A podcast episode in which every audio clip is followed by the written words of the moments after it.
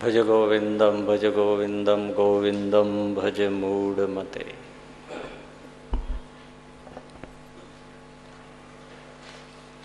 સત્સંગત્વે નિસંગત્વમ એ શ્લોકમાં સત્સંગનો મહિમા સત્સંગથી અસંગતા આવે છે ને પછી નિર્મોહીપણું આવે છે. નિર્મોહીપણામાંથી નિશ્ચલ ચિત્ત થાય છે. નિશ્ચલ ચિત્ત થતાં જ જીવન મુક્તિ થાય છે. તો એ સત્સંગ કયો? તો પાંચ પ્રકારે સંતોમાં જોડાય, સત્સંગમાં જોડાય, તો જ એ સત્સંગ સત્સંગ કહેવાય. શ્રવણ સહવાસ, સેવા, સ્નેહ અને સમર્પણ. એમાં શ્રવણ, સહવાસ, સેવા અને થોડુંક સ્નેહ વિશે સાંભળ્યું. શ્રવણ કરો, સંતોની સાથે રહો. અને સંતો ભક્તોની સત્સંગમાં સેવા કરો, પણ બધું સ્નેહથી કરો. અને સંતોમાં, ભક્તોમાં સ્નેહ, સત્પુરુષોમાં સ્નેહ, એનું નામ જ સત્સંગ છે.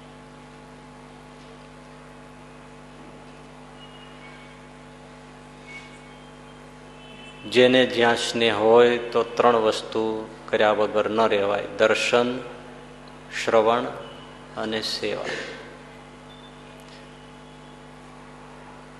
તો જ એની સાથે સ્નેહ છે એમ કહી શકાય. જો સંતોના દર્શન કથા વાર્તા સાંભળવા અને એમની સેવા વગર જો ચાલ્યું જતું હોય, તો હજી સત્સંગ થયો નથી. કારણ કે હજી સંતોમાં જોડાયા જ નથી.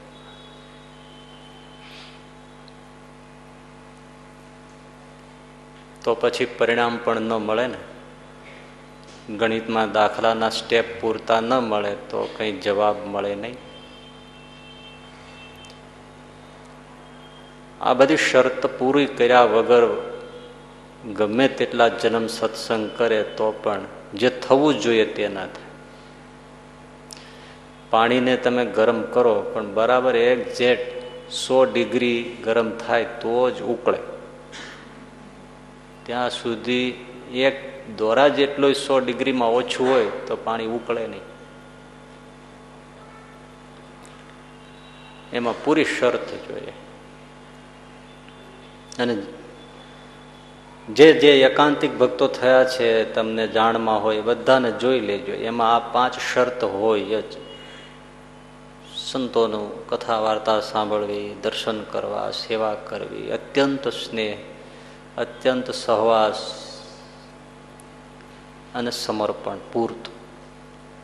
ત્યારે જે એકાંતિક થયા હોય. આપણે બધી શરતો પૂરી કરવી નથી અને બધું લઈ લેવું છે.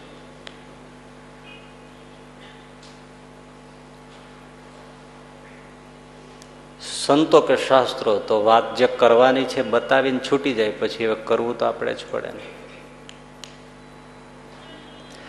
તો છેલ્લે ચોથું જે પગથિયું છે, એ સ્નેહ સંતોમાં હોવો જોઈએ અને સ્નેહ એ જ સત્સંગ.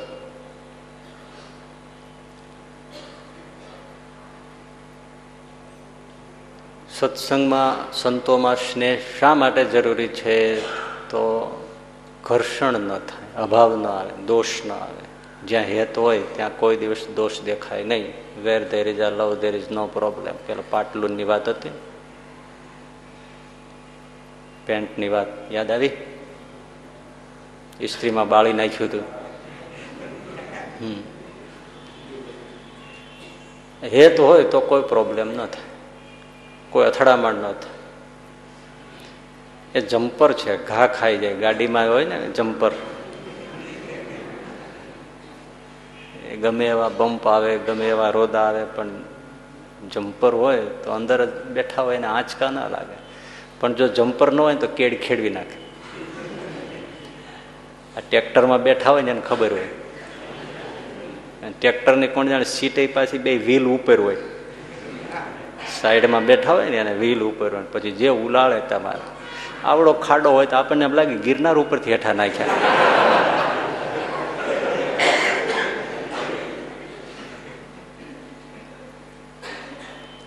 પણ તમે બીજી ફાસ્ટ સ્પીડમાં ગાડીઓ જતી હોય ને રોદા ઘણી વાર ડ્રાઈવરને ખ્યાલ નરિયાને આવી જાય, પણ એવા જમ્પર મજબૂત હોય ને, પાણી હલે નહીં.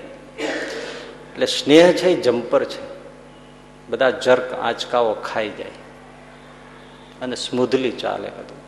અને સત્સંગમાં વ્યવહાર સ્મૂધ ચાલે એટલું મહત્વનું નથી, પણ અભાવ આવે તો જીવનો કલ્યાણ બગડી જાય. એટલે સ્નેહ જોઈએ.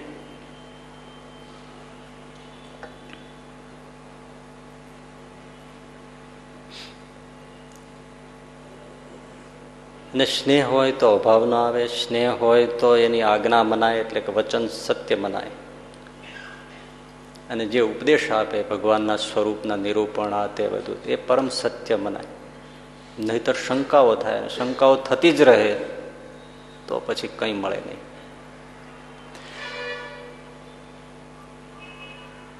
તો એ સ્નેહ કેવો હોવો જ જોઈએ. મધ્યના ઓગણપચાસ, ઓગણસાઠ, ફિફ્ટી નાઇન. વચનામૃતમાં શ્રીજી મહારાજ, આ બધું આપણે ભાગવત, રામાયણ, વચનામૃત, ગીતા એ બધા શાસ્ત્રોમાં આ જ પડ્યું છે એમાં કાંઈ આપણે કાંઈ બીજેથી નથી લાવતા. ભાગવતનું ગીતાનું, વચનામૃત, સત્સંગી જીવન, રામાયણ, ઉપનિષદોમાં બસ આ જ છે. ક્યાંય કોઈ સંતો વગર ક્યાંય થયું હોય એવું તો નથી જ. તો વચનામૃતમાં મહારાજ ઓગણસાઠમાં કહે છે, મધ્યના, કે સંતોમાં હેત જોઈએ પણ કેવી વાત કરે છે તમે સાંભળો એક એક શબ્દમાં. પાઠ કરતા હોય ને એટલે બહુ ખબર ના પડે. મનનથી વાંચે તો જ ખબર. શ્રીજી મહારાજ કે, સંતોમાં તો એવું હેત રાખવું કે જેવું સ્ત્રી ઉપર છે, જેવું છોકરા ઉપર છે, જેવું પત્ની ઉપર છે, જેવું મા બાપ ઉપર છે, જેવું ભાઈ સાથે હેત છે, એવું હેત સંતો સાથે રાખવું અને જો આવું હેત જીવને સંતોમાં થઈ જાય તો એ જીવ કૃતાર્થ થઈ જાય છે. વાસ આવે છે. એટલે હવે આમાં દ્રષ્ટાંતો આપ્યા છે. એમણે આપ્યા એ કહું છું. પણ થાય આવું તમે વિચાર કરો, આ કઈ સહેલું છે? દીકરા ઉપર એવું હોત, હેત હોય, એવું સાધુ ઉપર હેત થઈ જાય તો જીવતા મુક્તિ જ થઈ જાય ને શું થઈ જાય? એને શું બાકી રે તમારી પાસે બે હજાર, ત્રણ હજાર નો બલ્બ હોય. પ્લગિન ન કરો તો અજવાળું થાય? ત્યારે જે સંતોને ભગવાન સાથે જોડાણ છે, એની સાથે દીકરા જેવું, પત્ની જેવું હેત થઈ જાય પતિ જેવું હેત થઈ જાય, તો પ્લગ ઇન થઈ ગયું, સીધું જ અજવાળું થઈ જાય, પછી જીવનમાં અંધારું રહેતા હશે. હવે આના ઇલેક્ટ્રિસિટીનું આ બધું એવું છે ને, વાળ જેટલું જો આઘું હોય તો પ્રકાશ ન થાય, આ તમને સંભળાય નહીં, દબોય નમહા હે? એમાં એમ ના લાગે, ભાઈ વાળ જેટલું ચાલ્યું જાય ને, ચાલે. પોસ્ટ ઓફિસમાં તમે એક પૈસાની ટિકિટ ઓછી પાડો તો નોટ પેડ થઈને પાછું આવે. જાય નહીં. પાંચ પૈસા દંડ થઈને ઉલટાનો આવે. એટલે આ એવું છે. આવું હેત થવું. એમ મહારાજ કહે છે. અને ત્યારે બધું કૃતાર્થ એટલે શું? કરવાનું હતું બધું થઈ જાય. કૃતાર્થ એટલે કૃત કરવા જેવું હતું એ બધું જ થઈ જાય. કઈ બાકી ના રહેલો એવું જો આપણને આ બધા જોગી સ્વામી જેવા સત્પુરુષો, ભગવાનના બીજા જે સાતા સંતો, એમાં હેત થાય. બસ, પૂરું. અદભુત વસ્તુ છે. અને એ જ વાત ભાગવતમાં કઈ છે? દસમ સ્કંધમાં ચોરાસીમાં અધ્યાયમાં. અને ત્રીજા સ્કંધમાં કપિલ ભગવાને કહી છે એ બે શ્લોક વચરામૃતમાં મહારાજે કયા છે? પ્રસંગમજરમ પાશમાત્માના કવયો વિદુહ સ એવ સાધુ સુકૃતો મોક્ષ દ્વારમ અપાવતમ જેવું પ્રસંગ પ્રકૃષ્ટ સંગ એટલે આસક્તિ હેત પ્રકૃષ્ટ શાસ્ત્રીજી મહારાજ ગુરુદેવ એમ કહેતા કે આ પ્રસંગ છે ને એ એને સમજવું હોય તો ગામડામાં ખેડૂત લોકો કોષ ચલાવતા એના માટે મોટા વરત દોરડા ગૂંથી આવા ખબર છે ઝાડા હોય જેના ઉપર બેસીને કોષને હાંકે. એ જાડું હોય આવું, બહુ જાડું. અને ખેડૂતો જાતે બનાવે. પછી એને એક વૃક્ષ સાથે આમ એને ત્રણ ત્રણ શેરુના દોરડા હોય, આવડા આવડા. અને એને વળ દઈને ગૂંથવાના હોય. એ કેડીએ પેલા એના વેલા કાઠલા બાંધ્યા હોય, એમાં દોરડા બાંધ્યા હોય. અને એ આમ ફેરવતા જતા હોય વળ. અને દોરડું ગૂંથાતું હોય. એ ત્રણ જણા હોય. અને ત્રણેય આમ આમ ફેરવતા જતા દોરડું આમ ગૂંથાતું જતું. આવું લઠ્ઠ જેવું થઈ જાય. એ એ ત્રણ થરો એનો પ્રસંગ પાડ્યો કે ગામડામાં ખેડૂતો વ્રત બનાવે, એ જાડું દોરડું એને પ્રસંગ પાડ્યો કે. એ શબ્દને શાસ્ત્રી મહારાજ કહેતા કે એવી રીતે જે સંતોષ ભગવાન સાથે આમ જોડાઈને ગૂંથાઈ જાય કે સળગાવી નાખો તો વળ ન જાય, એનો કલ્યાણમાં કંઈ ખામી રહે આવો પ્રસંગ હોવો જોઈએ. અને શાસ્ત્રોમાં એમ કીધું આત્માના એટલે પોતાના દેહ અને દેહના સગા સંબંધીઓ, દીકરા, દીકરી, પતિ, પત્ની, બધું. કુટુંબ, પરિવાર. એમાં જેવું હેત છે, એવું જો સાધુમાં થાય તો મોક્ષનો દરવાજો ઉઘાડો થઈ જાય. કપિલ ભગવાન માતાજીને કહે છે. માટે હે માં, બીજું કાંઈ તમારાથી થાય કે ન થાય, પણ સાધુમાં હેત કરો. આવું કીધું. એ શ્રીજી મહારાજે દિનારાજ ભટ્ટને પણ એ જ વાત કરી હતી. અને દશમ સ્કંદમાં ચોરાસીમાં અધ્યાયમાં એ કીધું. યસ્યાત્મ બુદ્ધિ ગુણપે ત્રિધાતુ કે વાત પિત્ત અને કફ ત્રિધાતુ એનું આ શરીર છે વાત પિત્ત અને કફનું જ આ શરીર છે વાત પિત્ત અને કફનું એવું આમાં વાત પિત્ત અને કફ એ કઈ સારી વસ્તુ છે શરીરમાં ક્યાંય અડી જવો, ક્યાંય સુગંધ છે? એટલે તો છાંટવું પડે છે ઉપરથી. એક દિવસ મોઢું ન ધોઈ જુઓ. એક એક દિવસ આંખ ના ધોવો. એક દિવસ નાક સાફ ના કરો. એક દિવસ કાન સાફ ન કરો, એક દિવસ બગલ સાફ ના કરો, પછી જોવો જમાવટ. હે? એવો ગંધારો આ ત્રણ ધાતુનો શરીર છે, એમાં જેવી આત્મબુદ્ધિ એટલે પ્રીત છે, મારા પ્રાણી બુદ્ધિ છે. યસ્યાત્મ બુદ્ધિ કુણપે ત્રિધાતુ કે. સ્વધીહી કલત્રાદિશ. કલત્રાદિ એટલે પત્ની પરિવાર. સ્ત્રી કલત્ર, પુત્ર. પરિવાર, સ્ત્રી, પતિ. એ કુટુંબ પરિવારમાં દીકરા, દીકરી, પતિ, પત્નીમાં જેવું સ્વાધીહી પોતાપણાની બુદ્ધિ છે, ભગવાન શ્રી કૃષ્ણ કહે છે. એવી પછી ભૌમ ઇજ્જધિહી. માટી પથ્થર આદિની મૂર્તિ હોય છે. એ માટી પથ્થર જ હોય છે. પણ એમાં જેવી દેવ બુદ્ધિ છે, મૂર્તિની બુદ્ધિ છે, હા. પથ્થરમાં. પથ્થરને કોઈ પછી માને? મૂર્તિ પધરાય પછી કોઈ પથ્થર માને? કેવી દેવ બુદ્ધિ છે આમ ઢગલો કરી દે ને સોના ચાંદી ઘરેણા, તમે વિચાર તો કરો. છોકરા રડતા મૂકી દે, દડતા મૂકી દે.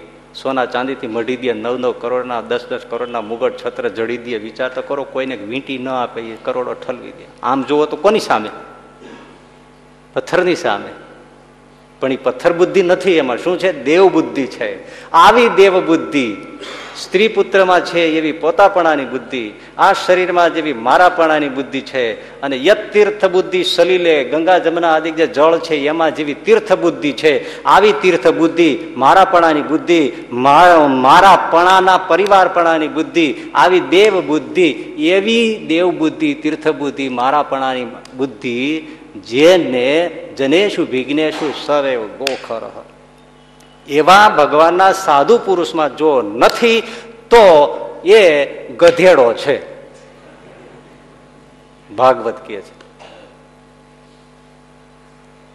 જો આવી બુદ્ધિ જેને થઈ નહીં જીવતા જીવત, તો ભાગવત કે એને ગધેડો સમજો બળદિયો સમજો ગોખરહ તીર્થ બુદ્ધિ સલીલે ન કરહી ચિત ક્યારેય જો આવી ન થઈ. તો એ ગોખર ગધેડો છે, બળદ છે. આમ તો જુઓ તો ગાળ જ દીધી છે ને. હે? ગધેડાના માથે ચંદન હોય, એના લાકડાનો ભારો ભર્યો હોય. ભારમ જાનાતી. ગધેડો ભાર જાણે કે ઓછો છે, વધુ છે. પણ ન ચંદનમ. ચંદનને જાણતો નથી. ગધેડાને ખબર છે? હા, સાત હજાર, દસ હજાર, બાર હજાર, પંદર હજારનું કિલો ચંદન છે મારા ઉપર. એ જાણે છે કે એક કિલો ચંદનના બાર બાર, પંદર, વીસ વીસ હજાર રૂપિયા છે. નહીં, એ તો ભાર જાણે. એ ગધેડાને ચંદનની ખબર નથી. એમ જો સત્સંગમાં રહીએ અને જો આપણે એની સુગંધ ન જાણીએ સંતો નહીં, તો આપણે ગધેડા જેવા છીએ. આ ભાગવતા શાસ્ત્ર કહે છે. આવું હેત થાય. તો ઉદ્ધાર છે. ક્યાં બાકી જ છે ભાઈ? પણ એવું હેત નથી મળતો પ્રેમ તમે. જુઓ કોઈ ગાંધી દોષીની હાટે. નથી મળતો પ્રેમ ગોતતા વાટે ઘાટે. નથી મળતો પ્રેમ તેલ ચોળાથી તાતા. નથી મળતો પ્રેમ વાડીમાં પાણી પાતા. કોઈ વસ્તુ ક્યાંય ન મળે ત્યારે કબાડી મળે, ગુજરી બજારમાં મળે. એટલે કવિ કે, નથી મળતો પ્રેમ તમે ગુજરી જુઓ ગામો ગામની. કહે નરભે રામ, પ્રેમ પૂરો મળે જો કૃપા હોય ઘનશ્યામ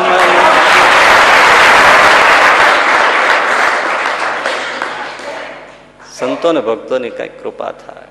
પણ કૃપા થવા માટે આ બધા થોડુંક જોઈએ, પાસે જવું, દિન થવું આશ્રય કરવો, હેત રાખવું, સહવાસ રાખવો, સેવા કરવી, કંઈક એની વાત માનવી, કંઈક સાંભળવી, એમનેમ કેમ થાય?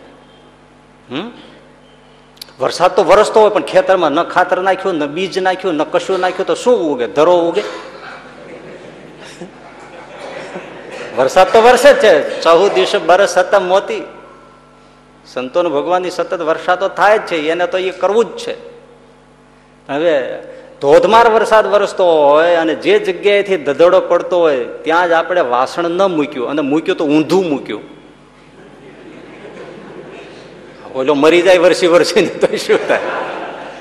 એ ઘણા આખી જિંદગી અમે ઊંધા માટલાની જેમ જ સભામાં બેઠા હોય, કશું ભરાય નહીં.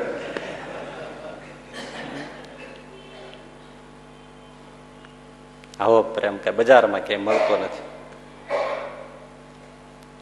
આવૃત જ થઈ ગયો છે અનાવૃત કરવાનું છે, બસ ડિસ્કવર પ્રેમ તો હોય છે, પ્રેમ વગરનો કોઈ માણસ કે જીવ જંતુ કશું નથી. પ્રેમથી જ સૃષ્ટિ ચાલે છે. પણ ખોટી જગ્યાએ ગોઠવાઈ ગયો હોય છે. બીજું? રોકાણ જુદી જગ્યાએ થઈ ગયું. કે જેમાં ધોવાઈ જ જવાય એમ. હર્ષદ મહેતા જેવો કોઈક ભટકાઈ જાય.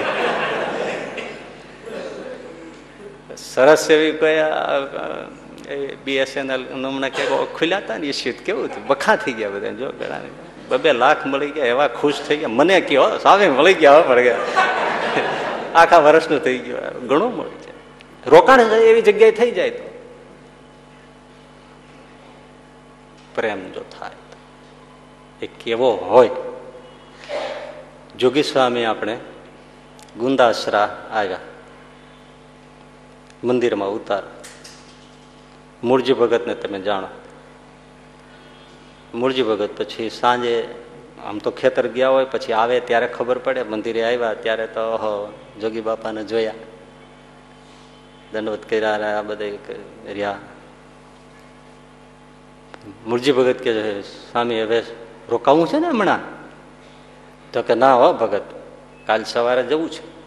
બાજુનું ગામ હશે, જવાનું છે એટલે ત્યાં જવાનું છે. કાલ સવારે અમે નીકળી જઈશું પૂજા પાઠ કરીને, નિરાયતે સાત આઠ વાગે નીકળી જઈશું. અરે, મા બાપ, ના હો, તમે આવ્યા, એક તો મારે લાભ લેવાનો નહીં. સાંજે ઠેઠ આવ્યો, ત્યારે મને ખબર પડી, તમે અહીંયા આવો, અને મારે તમને, ઠાકોરજીને તમને બધાને હું જમાડું નહીં, તો મને શાંતિ ન થાય. જોયું, સેવા વગર રેવાય નહીં. આપણે તેમ થાય બીજા લાભ લેતા હોય ને, તો લેવા દેવો. ઘણા એમ કેતા હોય કે કોઈનો પ્રસાદ નો તઈ કેજો આ તો હોય જ. હવે એને ક્યાં ગોતવા જાવ ઘા કરી જાય એનું થાય ભાઈ કામ. આ તો જસ્ટ વાત છે એમ. એટલે ઘણા ત્યાં બધા બધા કોઈને ન હોય ત્યારે કેજો ભલે કેશું વારો જ ના એટલે ભગત કે, અરે, સામે હવે તમે આવ્યા હું. એકાદે વાર જો હું તમને જમાડી ન શકતો.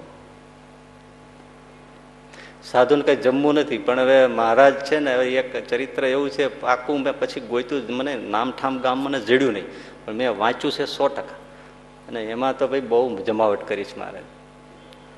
મહારાજે ભગતને તેડી ગયા, ધામમાં લઈ ગયા, તે ઓલા ભગતને અક્ષરધામમાં ભૂખ લાગી. એટલે ભગત કે, મહારાજ, મેં તો એવું સાંભળ્યું છે કે આ ભગવાનના ધામમાં ભૂખ નહીં, તરસ નહીં, કશું નહીં, મને ભૂખ લાગી છે. મહારાજ કે, તને લાગે જ તો. કેમ? તે સત્સંગ હારો રાખ્યો, પણ કોઈ સાધુ જમાડ્યો મેં શિક્ષાપત્રીમાં કીધું છે કે પર્વના દિવસે સાધુ બ્રાહ્મણને બધા જમાડવા. તે વાંચવામાં નહોતું આવતું તારે? અને બધા જમાડતા છે, જોતો નહોતો તું? પ્રસાદ લેવા તો બેસી જતો હતો. સૌની પેલા થાળી લઈને. અને જોજો તમે, કોઈને જે ન જમાડે ને એ સૌની પેલા પ્રસાદમાં આગળ હોય. કોઈ હોય તો ખોટું નહીં લગાડતા, અને એવું હોય તો ભૂલ સુધારી લેવી. બીજું શું? આમાં એવું નથી કઈ, તમે જમાડો તો જ સાધુઓ જમે, એવું નથી. સાધુઓને તો શું છે, ભગવાન એકલો રાતે આવીને જમાડી જાય, એવું કઈ નથી. એનો જે બચતો હોય, એને કઈ ભૂખ્યો ન રાખે એ કઈ. એ ભૂખ્યો આકાશમાંથી રોટલાનો ઘા કરે.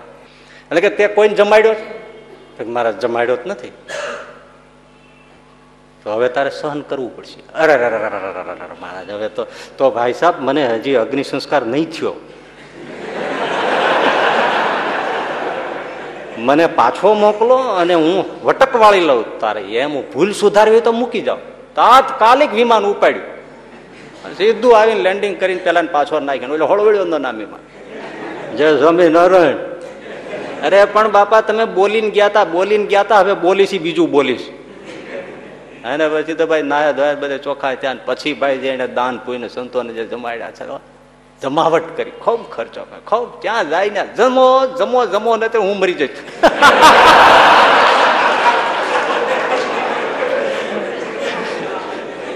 ખૂબ જમાડ્યા બધાને. કાંડા મળી મળીને ભાઈ ખૂબ જાય સંતો કેમ અમારે નહીં ખાવાનો નિયમ છે, નિયમ મૂકી દો મારા હાટું. જેને જિંદગીભર ગળ્યા નહોતા ખાતા એના મોંમાં લાડવા ઘાલી દીધા, બોલો. એક પ્રકારનો સ્વાર્થ. ખૂબ જમાડ્યા બધા પછી બહુ જાજો નહીં, પણ બે ચાર મહિનામાં પછી મહારાજ આવ્યા કે હવે લઈ જાઓ. અરે મહારાજ, હવે તો તમે જો કહેતા હો કે હાથ ઠારી લીધો છે, તો લઈ જાઓ. પછી મહારાજ હવે વાંધો પછી લઈ ગયા. એ ભવિષ્યમાં પાછું વાંચતા વાંચતા ક્યાંક આવી જશે ને તો નામ ઠામ સહિત બધું તમને કહીશ. પણ છે એકસો એક ટકાની વાત. પણ મેં બહુ સંકોચ સાથે ઘણા વખત પહેલા પછી મૂકી દીધું. મેં આવી શું વાતું કરવી સમાજમાં? આવું કરી કે આને લાડવા ખાવા છે પ્રસાદ ખાવા છે જમવું છે એવું છે પણ આજે તો ખબર નહીં કેમ કહેવાય ગયું. એ મને નથી ખબર. કહેવાય ગયું. એટલે મા બાપ, તમે અહીંયા આવ્યા ને તમે જમો નહીં અમારું, તો મને શાંતિ ન થાય. મારે તો પણ ભગત ઘણી વાર જમીએ છીએ. ઘણી વાર તે દર વખતે આપવું પડે અમે દિવસમાં ત્રણ વાર જમીએ છીએ. એમ કઈ કહેવાય કે સવારે જમ્યા હતા ઉપર જરૂર નથી કાલે જમ્યા હતા આજે જરૂર નથી. તો એમ કેમ કહેવાય કે તમને એકવાર જમાડ્યા છે હવે કઈ વાંધો નહીં. જ્યારે જ અમને દર્શન કરીએ ત્યારે અમને એમ તો થાય જ ને. મૂળજી ભગત એકવાર દૂધ ગુરુકુળ આવે, રાજકોટ, ગુંદાસરાથી, તો કાંઈક ને કંઈક લેતા આવે. તો પછી ગાય હશે વિયાયેલી તાજી સરસ દૂધ, તો દૂધની બરણી ભરીને આવ્યા. જોગી સાહેબ પાસે મૂકી. લ્યો સામે બાબા, હાજે તમે મા બાપ ખીચડીને દૂધ જમો, ત્યાં ઠાકોરજીને ધરાવી જમો. હા, જોગી સ્વામી કે બહેણી, આખી ભરી આવ્યા ભગત? હા જેટલું હતું એટલું બધું લઈ આવ્યા. તો ત્યાં કઈ રાખ્યું નહીં? રાખવાની તો સામે ઠીક છે રિયત છે ને પછી. ગા દૂધ સારું કરે છે? આમ સારું કરે છે આમ નથી કરતી. એટલે એમ કેમ? તો કે એક જ ટાઈમ દોવા દે છે. એક ટાઈમ દે સવારે, પછી નથી દેતી. ગાય તો ભેંસો બે બે ટાઈમ આપવું જોઈએ, પણ નથી આપતી. મને કેનો કંઈ છે નહીં. તમારે જેવા સંતો ભક્તો મહારાજ જમે બહુ થઈ ગયો. આપણે ક્યાં એ પશુને નહીં ઈચ્છા હોય અથવા એની શક્તિ નહીં હોય. તો આપણે કંઈ ચૂસી થોડા લેવાય છે? જોગી સ્વામી કે એવું હોય, જાઓ. કાલથી તમને બે ટાઈમ આપશે ગાય દૂધ. અને બીજે દિવસે એ ઘરે ગયા. હાજે તો આમ શકરિયા જેવા આંચળ થઈ ગયા. અને ભગત એના ઘરના કે ગાય દોઈ લ્યો તો પણ એ ક્યાં દોવા દે? આમ જો આવ છલકાઈ ગયો. જોગી બાપા બોલ્યા છે, બે ટાઈમ દે છે, આ જો દે. એટલે ના બસ તમે કાલે આપણે થાળ જમીન પછી નીકળવાનું છે. નહીં હો ભગત. આ ભગતની એટલે જોગી હટ બે ભેળી થઈ. એ ભગત તમે રહેવા દેજો. અમે કાલ રોકાવાના જ નથી. મારે ત્યાં જવાનું જ છે. મેં કહી દીધું છે, અને તેડવા આવવાના છે. અરે, પણ મા બાપ, આટલું રાખો તમે. થાળ કરીને જમીન પછી નીકળો. નહીં નહીં. આંખમાં બોરબોર જેવડે આંસુ આવી ભગત, તમે રોવો ને એવું બધું રહેવા દો તમે. અમે પછી બીજી વાર આવશું. સારું મા બાપ, બસ. પછી તે, નીમ ચેષ્ટાન બધું પૂરું થઈ ગયું હતું. નવ, સાડા નવ, દસ થઈ ગયા સૌ હરિભક્તો બી આવી ગયા. જોગી સ્વામી એને આસને જઈને માળા કરીને પછી સુઈ જવાનું પડી ગયા. વિચાર કરો તમે, શું થયું? રાતના બે વાગ્યે જોગી સ્વામી પેશાબ કરવા માટે ઉઠ્યા. તે મંદિરમાં બહાર ઓશ્રીમ નીકળીને આમ જવાય, ત્યાં એક મૂત્રડી હોય, ત્યાં જવાનું થાય. ત્યાં આમ જોયું મંદિરના વચ્ચેના ભાગમાં કોઈક દંડવત કરે. રાતના બે વાગ્યા હતા. પાસે જઈને જોયું તો મૂળજી ભગત. એલા ભગત તમે શું કરો? મા બાપ, બસ. તમે મારું જમીને જાઓ એટલા માગે દસ વાગ્યાથી દંડવત કરું છું. ઓહો રાતના બે વાગ્યા સુધી. ખેડૂત મોસમનું કામ કરીને આવ્યા છે. રાતના દસથી માંડી રાતના બે વાગે હજી ન ઉઠ, આ જાગ્યા હોત તો સવારો સવાર દંડવત કરે. હું મારાને પ્રાર્થના કરું છું કે જોગી બાપા થાળ જમીન જાય. અરે ભગત, જાઓ જાઓ જાઓ જાઓ ભૂઈ જાઓ, અમે તમારો થાળ જમીને જ જઈશું તો મા બાપ જાઉં ઘેર, બે વાગે ઘેરે ગયા. આને હેત કહેવાય, આને હેત. આ દ્રષ્ટાંત એટલે આપીએ છીએ આપણે કે બહુ છે હેત આમ ક્લોઝ છે, ક્લોઝ. ક્લોઝ ના બે અર્થ થાય, બંધ અને નજીક. હે બે અર્થ થાય. ના થાય હકીકત કે મેં ગોઠવું નથી ક્લોઝ ના બે અર્થ ના થાય. તો કેમ દાંત કાઢો છો? એટલે કાં તો હાવ ખાતું બંધ. અને ક્લોઝ એટલે એકદમ નજીક. એટલા ક્લોઝ. ક્લોઝ ફ્રેન્ડ આ હેત છે. શીખવાની વાતો છે, આ તો એકાંતિક ભક્તોની વાતો છે. શ્રીજી મહારાજ અગતરાય પધાર્યા. પરોતભાઈ કે મહારાજ વાડીએ પધારો ને શેરડી બહુ સરસ થઈ છે. તમે જમો. મહારાજ કે, હાલો, કરો. એ વાડીએ ગયા. સરસ મજાની શેરડીઓ સંતો ભક્તો સાથે છે કોઈ. મેં શેરડી કાપી, ધોઈ, સુધારી. મહારાજની આગળ થાળી મૂકી કે, મહારાજને જમાડવાનું હોય એટલે ઠાકોરજીને ધરાવવાની ધોઈ નહીં. કે, ઠાકોર જે સામે બેઠો છે. આપ્યું, લ્યો મહારાજ. તો મહારાજે એક માંદળિયું લઈ, જીમા તરત જ મહારાજ દોથો ભરીને પરોતભાઈ સામે બેઠા તેને લ્યો પરોતભાઈ, શેરડી જમ. હા, મહારાજ. હું શેરડી નથી ખાતો. લે કા? મારા ઈષ્ટદેવ ન જમે ત્યાં સુધી મારે ગળા ચીકણાનો નિયમ છે. અરે હું તમારું ઈષ્ટદેવ જ છું. તમે કોનું મારું જ ભજન કરો છો? એ બરાબર છે, પણ મારા ઈષ્ટદેવ ન જમે ત્યાં સુધી હું શેરડી નથી ખાતો. ગળું ચીકણું કાંઈ નથી ખાતું. પણ તમારો ઈષ્ટદેવ કોણ? હે મહારાજા તમે પાંચસો પરમહંસોને નિયમ આપ્યું છે શેરડીમાં થાય ખાવું નહીં. તે દુનું મેં નિયમ લીધું છે.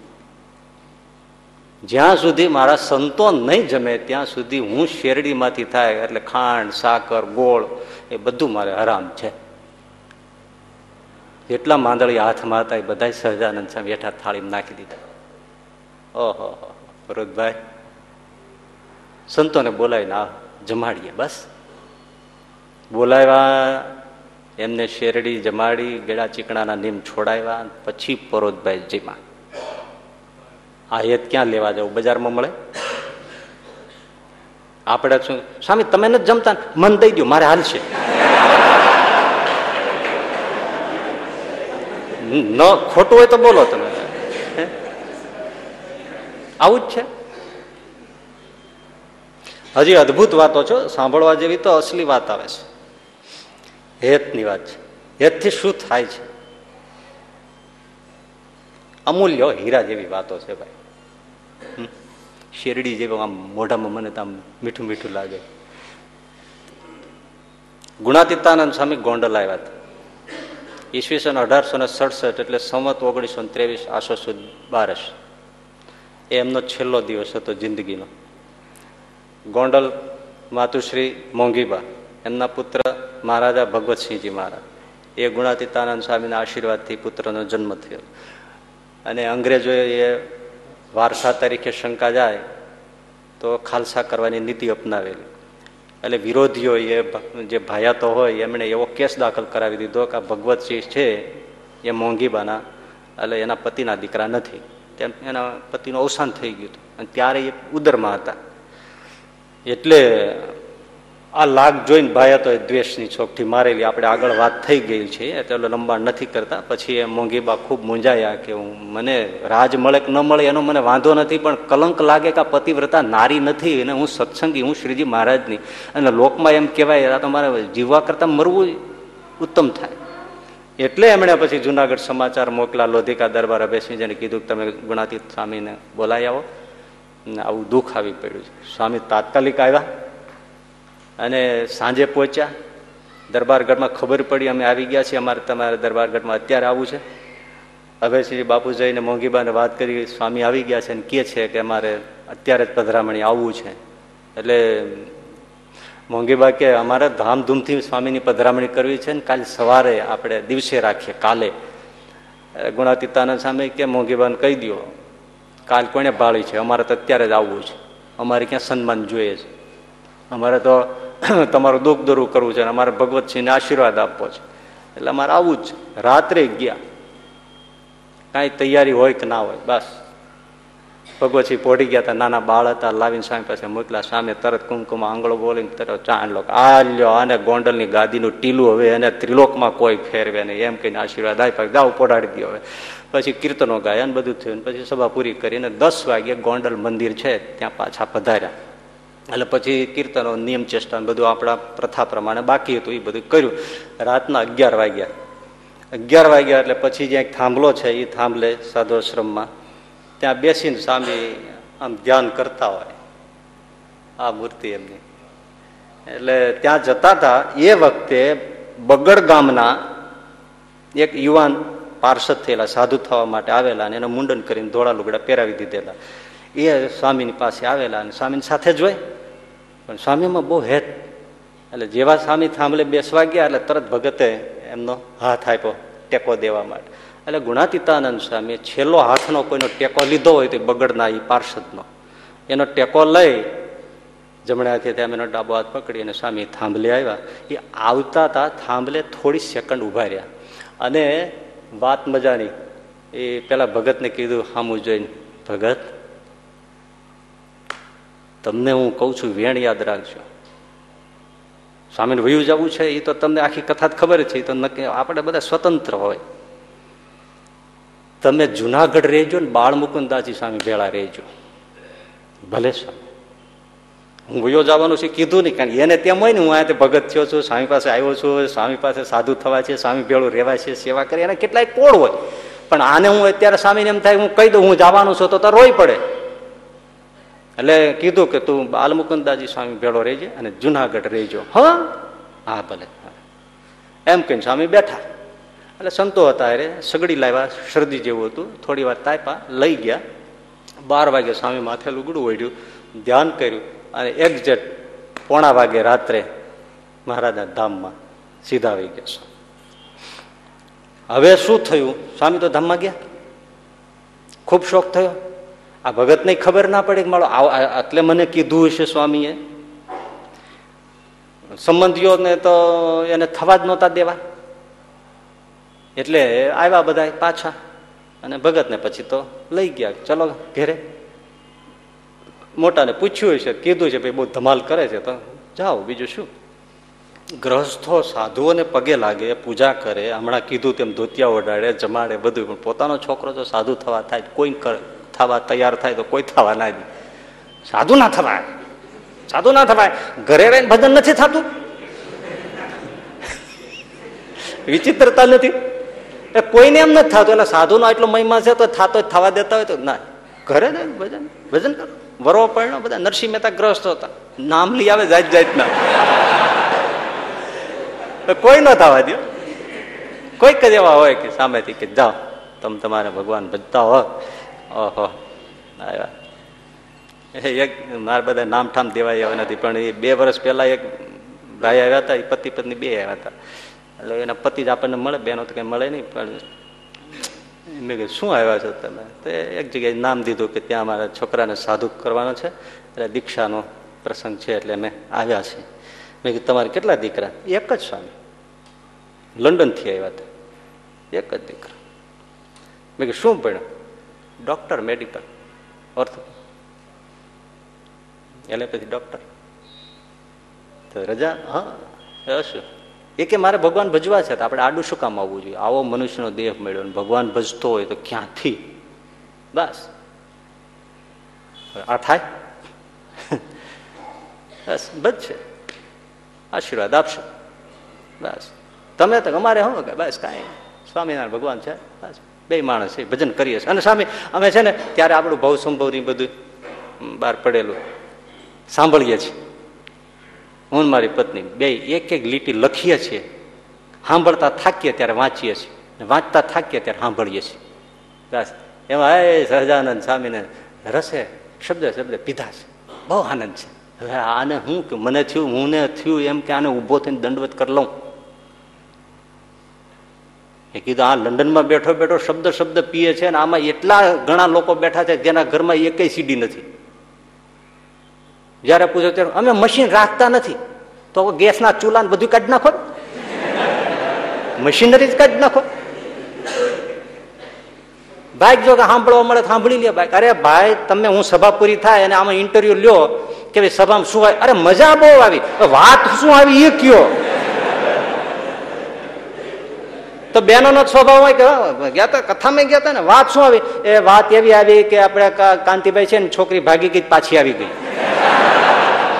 અને ઓલા મનોજભાઈ છે એનું છૂટું થવાનું છે. અને છે ને, આ સાડીઓનો સેલ છે ને, નવરંગપુરામાં ભરાવાનો છે. આ કથામાં આવ્યું હતું પણ એ વાતો પડખે પડખે બેઠા બેઠા આ જાણીને આવે. અને કે શું? કથામાં ગયા હતા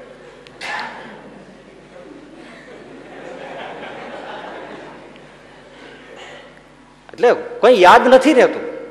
મેં તો હમણાં તો ન કહેવાય, પણ હમણાં એક જગ્યાએ સભા હતી, એટલે સંતો સભામાં હતા. પછી મને તો છે કે આ વાત સાંભળવાની ના એટલી ઇંતેજારી હોય કે આપણને કોઈ એકાદ ચરિત્ર કઈ વસ્તુ મળે એ જ્યાં સુધી એમ થાય કે બહુ સરસ વાત હતી, પૂરી સાંભળવા ન મળે, ત્યાં સુધી આમ બધી રૂવાડે રૂવાડે, આમ ચાચણીઓ ભોંકી હોય ને એવી પીડા થાય કે આપણે રહી ગયા આ ચરિત્ર આપણને કેદી જાણવા મળશે? અને જે જે સંતો ગયા તેને પૂછું કે શું આવ્યું? તો કે શું આવ્યું તું. એ ઓલા વડોદરાના નહીં, એની કંઈક વાત મેં કહેલા તમે મુંડા કરાવ્યા છે તોય તમને યાદ નથી રહેતું તો હરિભક્તોને શું, તંબુરો યાદ રહેતું હતું? મેં કીધું, હું તો ખોટો ફાંકો રાખું છું ને, કે સારામાં સારી વાત કરી દઉં છું બધા જીલી જ લેતા છે ધારી લેતા છે. હે, હું તો એ જ પાવરથી વાત કરતો, મેં કે આમાં કોઈને યાદ જ નથી રહેતું, તો આ બધા શું વાહ વાહ કરીને જ નીકળી જતા છે? રસો જ પડી ગયો, રસો, રસ શું આ મોતીના દાણાની જેમ હંસલો મોતી ચૂગે, એમ દાણા વીણી લેવા જોઈએ, તો હાંભળ્યું કહેવાય. હવે કશું ખોપડામાં ગરતું નથી, તો સુધારો ક્યાંથી થાય? એ ટુ ઝેડ તમને આમ ઓગણીસો પંચાવનમાં વાત સાંભળી હોય તો તરત તડ કડ કડ કડ, કડાક બોલી જવું જોઈએ આ ઓગણીસો પંચાવનમાં આ વાત કરી હતી. હવે એમ તમે શ્રુતિ રાખતા નથી. કોઈને ઓગણીસો ને પંચાવન પાંચ રૂપિયા આપ્યા હોય તો કેમ ભૂલતા નથી? અને તમારા શાળાએ કોઈ ગાળ દીધી હોય તે ભૂલાય છે? તો પતિ પત્ની કાંકરિયામાં પ્રાણી સંગ્રહાલય જોવાઈ ગયા. પ્રાણી સંગ્રહાલય જોઈને ઘરે પાછા આવ્યા તો પત્નીએ બિસ્તરા પોટલા બાંધ્યા. એનો ધણી કે, આ તે શું કર્યું? તો કે, હું તો હવે છૂટા, બસ હું મારે પિયર જાઉં છું. પણ વાંધો શું છે? તો તમે મને ત્રણ વર્ષ પહેલા હિપોપોટેમસ કહી હતી. આજ ખબર પડી હિપોપોટેમસ શું કે મને તેમ કે, બહુ સારી વાત કહેવાતી છે આ. તો જોયો હિપોપોટેમસ કઈ ખબર પડી.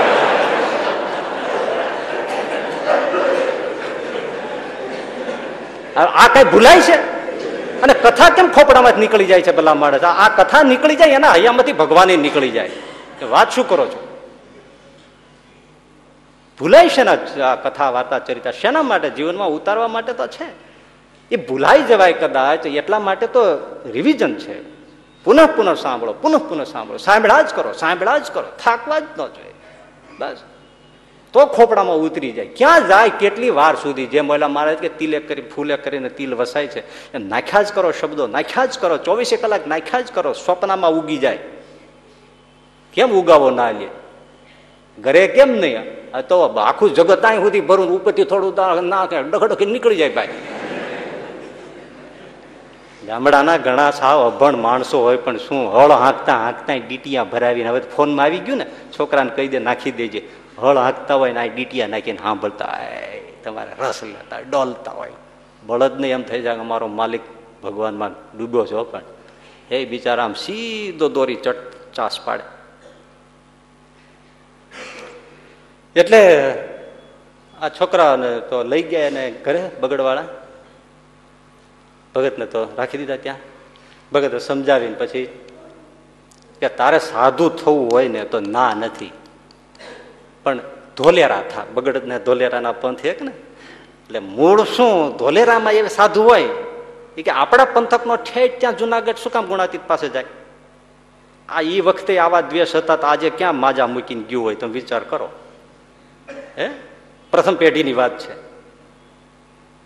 કે ત્યાં શું કરવાને આ ધોલેરા નથી? એટલે અહીંયા થાય. એટલે એના જે સંબંધીઓ માવતર બધા કે તારે સાધુ થવું હોય તો ના જ નથી ને? પણ જુનાગઢ નહીં. ધોલેરા. એટલે ધોલેરા રહ્યા.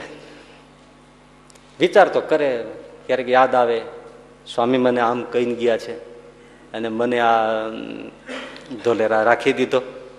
હવે શું કરવું? સારું, કાંઈક અવસર તો નીકળશે ક્યાંક અવસર તો નીકળશે. એમાં એ મોડી રાત સુધી નવા હોય એટલે બહુ જાગી જાગીને પાકું કરવું, કીર્તન કરવા, ભજન કરવું, એ બધો નવો વેગ હોય ને, એટલે વધારે હોય એમ. ઊંઘ ઓછી આવે ને આવું બધું બહુ કરવાનું. એટલે કીર્તન પાકા કરતા છે ને બોલતા છે ને મોડી રાત થઈ ગઈ છે. એમાં એક વયો વૃદ્ધ સંત પેશાબ પાણી કરવા માટે વૃદ્ધાવસ્થામાં વારે વારે જવું પડે પ્રોસ્ટેટને લીધે. એટલે ઉઠ્યા છે. તો આ જાણ્યું કે કોઈ વૃદ્ધ સંત. એ એટલે નંદ સંતો હા. શ્રીજી મહારાજની સાથે દીક્ષિત ને એમને હાથે દીક્ષિત થયેલા વ્રત ઘણા સંતો હોય એ વખતે. એટલે એ લાગ્યું લોકો પેશાબ કરવા ઉઠ્યા છે. એટલે ત્યારે ભગતે જઈ અને હાથનું કાંડું આપ્યું. ટેકો આપ્યો. લ્યો સાહેબ. હા, જાગો છો ભગત? હા, સામે. હું કીર્તન પાકા કરતો હતો. સારું સારું પણ તમે તો પેલા જુનાગઢ ગયા હતા ને હોત? હા, સ્વામી, ત્યાં હું રહેલો. ગુણાતીતાનંદ સ્વામી ધામમાં ગયા ત્યારે હું બાજુ હા, બરાબર. પણ ગુણાતીતાનંદ સ્વામી જેવો મારે દંભ નહીં હોત? એ તો દંભી સાધુ. આને તો પરસ્યો વળી ગયો સાડા ત્રણ કરોડ રૂવાડે ગુણાતીતાનંદ ને એમ કે ઓલા ધોલેરાના નંદ સંત કે એ તો દંભી. અમને બોલતા કાંઈક થાય છે. પરસ્યો વળી ગયો. આ શું બોલે છે? એના જેવો મારે દંભ નહીં. ગુણાતીતાનંદ દંભી. હવે ક્યાં જાઉં? પેશા પાણી કરી દીધા. નંદસંતને આસને મૂકી આવ્યા. અને ભગત કીર્તનાવાલી હાથમાં જે પુસ્તક છે એ લે, પણ આંખમાંથી પાણી હાલ્યા જાય. એવા રોવે, મારે આ દુઃખ કોને કહેવા જવું? વિચાર કરો તમે આમ આમ જરૂર, મારી સાથે આમ તમે જોડાવ તો તમને પીડાની અહેસાસ થશે. હવે મારે કેવું કોને? એમ જ્યાં એને હાયકારો નીકળ્યો ને એકદમ અજવાળું થયું, ત્યાં ગુણાતીતાનંદ બાપ સામે આવીને ઊભા. દોડીને પગમાં અરે મામા. મેં તને એટલે કીધું તું તું જુનાગઢ રહેજે તો શું કામ અહીંયા આવ્યો? મેં તને નહોતું કીધું હાથ પકડીને કે તું જુનાગઢ રહેજે ને બાલ મુકુંદાજી ભેળો રહેજે તાર કલ્યાણ બગાડવું છે? ના બાબા, સમજી ગયો. એકદમ અદ્રશ્ય. હેત જોવો, હેતના કામ થાય, આમ થાય આમ થાય. સાધુમાં હેત રાખીને શું કરું છું, આમ રાખીને શું કરું તો બૈરામ રાખીને શું કરું છું?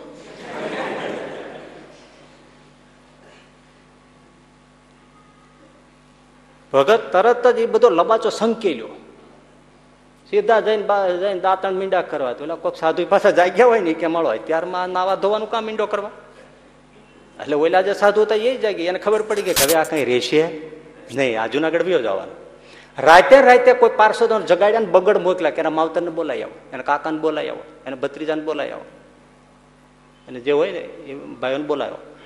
એ તાત્કાલિક એ લોકો રાતે ઉઠાડ્યા. ઓલા લોકો રાતે આવ્યા. ત્યાં તો આ તો બધા પૂજા પાઠ કરીને તૈયાર કરીને એનો જે કાંઈ પૂજાનો ખલેચો તો ખભે નાખીને હાલતા થઈ ગયેલા. તે ધોલેરાના પાદરથી આગળ નીકળી ગયેલા. એટલે સાધુએ કીધું, ક્યાં ગયા તો ગયા. જાઓ તમે પાછા વાળો. પણ ત્યાં નહીં.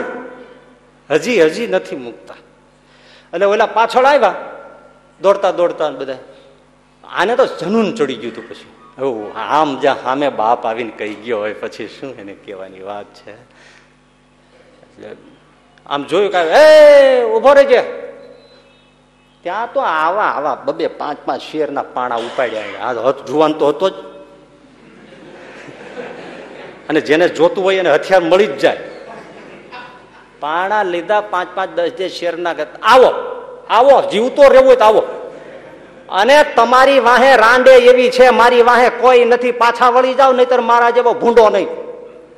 એક જ ગડગડીને જવા દીધું ને ઓલા કે માર્યા હતો. આજે આનો કોપ હવે સહન થાય એમ નથી. તે જે સંબંધીઓ તો ઊભા રહી ગયા હતા. મરવું હોય જાઉં એક કે આગળ આવેલો નહીં. પાછા વળી ગયા, જવા દો જવા દો પછી આવ્યા જુનાગઢ બાલમુકંદાજી સ્વામી પાસે રહ્યા. પછી થોડો વખત ગયો, વડતાલ સમયો, ત્યાં બાલમુકંદાજી સ્વામી લઈને આવ્યા. આચાર્ય ભગત પ્રસાદજી મહારાજની પાસે લાવીને ત્યારે કીધું, લ્યો અને દીક્ષા આપો. ત્યારે ગમે ત્યારે દીક્ષા આપી દે, નાનો વિધિ કરીને. એવું હતું. અમને દીક્ષા આપો. ભગત પ્રસાદજી મહારાજ કે, દીક્ષાની મને ધોલેરાના સંતોએ આ પાર્ષદને આપવાની ના પાડી છે. તમે આ જુઓ, તમે જુઓ આ તેથી આમ હોય તો આજે શું હોય?